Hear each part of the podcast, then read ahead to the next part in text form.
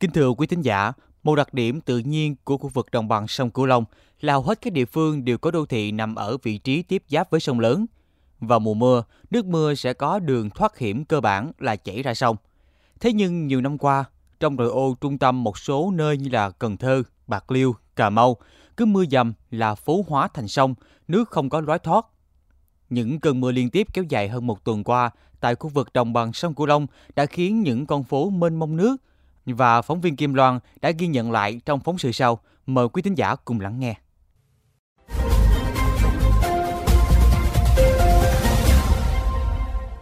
Thời gian từ lúc con ngập ở đây là khoảng giờ hai mươi mấy năm rồi. Cứ giờ tới mùa mưa là ngập khoảng không nhiều, khoảng cỡ 3 tấc tới 4 tấc. Nhà nào cũng ngập hết. Nước nó ngập lên chiều ờ, cao lên cỡ ờ, năm ờ, bảy mươi cm lên quá thích bây giờ chỉ xe chạy mà ờ, cái bô thấp thấp là nó ờ, vô nước ấy, chết máy dữ lắm. Thì nói chung là mình ờ, là người dân thì uh, người dân lúc nào cũng muốn nhà nước mình đó là nâng cấp đường hay là hoặc là thông cống gì đó không? Là cho nó thông thoáng với hai nữa là là đừng cho ngập nước vậy thôi người dân chỉ mong như đó thôi. Bất lực là hai từ diễn tả nỗi lòng của người dân sống trong thành phố Cà Mau, Bạc Liêu và Cần Thơ. Nói là ở nhà phố, mặt tiền, view sông. Nhưng mỗi khi có cơn mưa đổ xuống thì phố hóa thành sông, mưa kéo dài thì có nhà phải thay nhau tát nước. Tại thành phố Bạc Liêu, hàng loạt tuyến phố như Hòa Bình, Trần Phú, Hai Bà Trưng, Hùng Vương, Phan Đình Phùng nổi tiếng cứ mưa là ngập. Đô thị ở đây đã được sửa chữa và xây dựng lại hệ thống thoát nước – nhưng công trình vẫn chưa phát huy hết hiệu quả.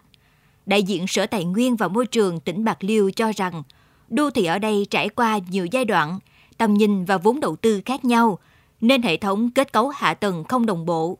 Bên cạnh đó, việc bê tông hóa diện tích đất mặt tại các khu vực đô thị làm gia tăng lượng nước mưa chảy trên bề mặt, không thể thấm xuống lòng đất, làm giảm lượng nước ngầm và tạo ra hiệu ứng ngập cục bộ.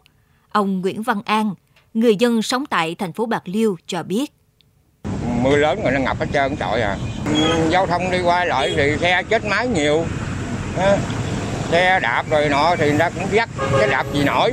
Nó ngập sâu quá mà mưa lớn như vậy đó thì nó rút cũng hơi lâu, hơi chậm mà. Cỡ cỡ cỡ 11 giờ trưa nó có nó có rút nhiều. Kế đến là thành phố Cần Thơ, những con đường nổi tiếng ngập triền miên khi mưa xuống phải kể đến như Cách mạng tháng 8, Trần Hưng Đạo, Trần Văn Hoài, Mậu Thân. Mỗi lần ngập thì giao thông hoàn toàn ắt tắc. Chỉ tính riêng quận Ninh Kiều, trong 69 con đường nội đô thì đã có 29 tuyến bị ngập. Chị Trần Thị Mỹ Hạnh, ngụ tại phường An Cư, quận Ninh Kiều, thắc mắc.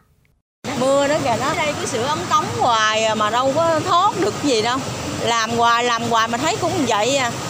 Nó còn à, nhiều hơn nữa. Còn Cà Mau thì có nhất phường 5, nhì phường 8. Hai khu vực này khi đón cơn mưa đổ xuống thì đường ngập sâu từ 30cm đến 50cm. Người dân khổ sở sống chung và ví von ngập lụt là đặc sản đường phố của Cà Mau. Lý giải về tình trạng này, hầu hết các địa phương đều khẳng định phần lớn xuất phát từ hai nguyên nhân là tốc độ sụt lún tự nhiên diễn ra nhanh và tình trạng xây nhà lớn chiếm kênh rạch khiến cho chức năng thoát nước của các cống rãnh hạn chế. Để can thiệp bằng giải pháp công trình từ nhiều nguồn vốn, các địa phương thi công nhiều dự án chống ngập, đơn cử như thành phố Cần Thơ đang triển khai gói thầu cải tạo hệ thống thoát nước 32 tuyến đường ở quận Ninh Kiều. Dự án này được kỳ vọng khi hoàn thành sẽ giảm thiểu tình trạng ngập úng khi thủy triều, mưa lớn trên các tuyến đường trung tâm thành phố Cần Thơ.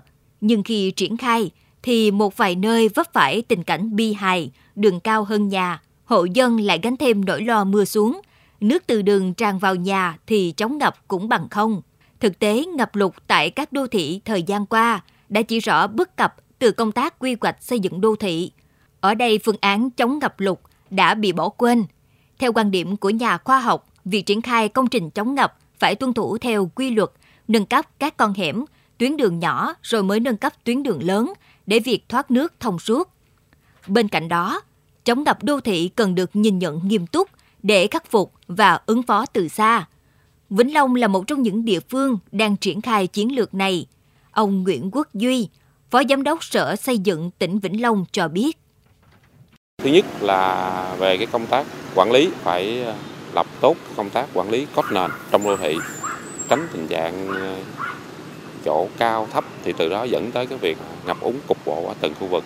Thứ hai nữa thì à, à, trong công tác quản lý thì à, tuyên truyền hạn chế người dân quản lý tốt trong cái việc xây dựng lấn chiếm các cái sông ngòi kênh rạch hiện trạng để tăng cái cái cái khả năng tiêu thoát nước khi các cái đợt mà mưa mưa lớn thứ ba nữa thì à, về các cái hệ thống hạ tầng kỹ thuật đô thị hiện nay cái hệ thống hạ tầng kỹ thuật đô thị, đặc biệt là hệ thống thoát nước, không đảm bảo cái việc tiêu thoát nước. Khi mỗi lần các cái trận mưa lớn thì tập trung cải tạo cái nâng cấp để đảm bảo cái việc ờ, tiêu thoát nước cho từng cái khu vực. Và đặc biệt thì phải đầu tư cái hệ thống hạ tầng kỹ thuật này đồng bộ. Hướng tới thì ờ, đối với các cái tuyến sông lớn ở trong khu vực đô thị thì ờ, tập trung có sử dụng các cái nguồn vốn để để kè kè các tuyến sông lớn để đảm bảo cái tình trạng ngập úng cục bộ và cái giải pháp nữa thì đối với các cái hệ thống hạ tầng kỹ thuật đô thị như là vỉa hè thì sử dụng các cái vật liệu thân thiện với môi trường để tăng cái tỷ lệ thấm nước để ờ, tránh cái tình trạng mà nước mưa chảy tràn. Đô thị là trọng tâm của chiến lược phát triển kinh tế, nhưng nay ngập mai lụt thì chất lượng cuộc sống và công việc không ổn định, kém thu hút đầu tư. Hiện các địa phương cũng đang rất nỗ lực ưu tiên vốn để cải tạo, sửa chữa hệ thống thoát nước cũ. Mong rằng các dự án sẽ nhanh chóng được đưa vào vận hành, khai thác, nhằm hạn chế đến mức thấp nhất những điểm ngập khi đồng bằng sông Cửu Long đang bước vào những tháng triều cường, mưa lớn.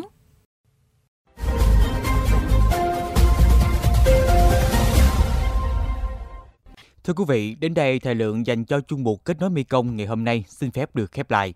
Mekong FM xin mời quý thính giả cùng lắng nghe kênh podcast chuyên biệt đầu tiên về đời sống của người dân vùng đất phương Nam, chuyện Mekong trên nền tảng thiết bị di động bằng cách truy cập vào các ứng dụng Spotify, Apple Podcast trên hệ điều hành iOS, Google Podcast trên hệ điều hành Android. Sau đó gõ từ khóa chuyện Mekong. Cảm ơn bà con và các bạn đã quan tâm lắng nghe. Hiền Công xin chào và hẹn gặp lại.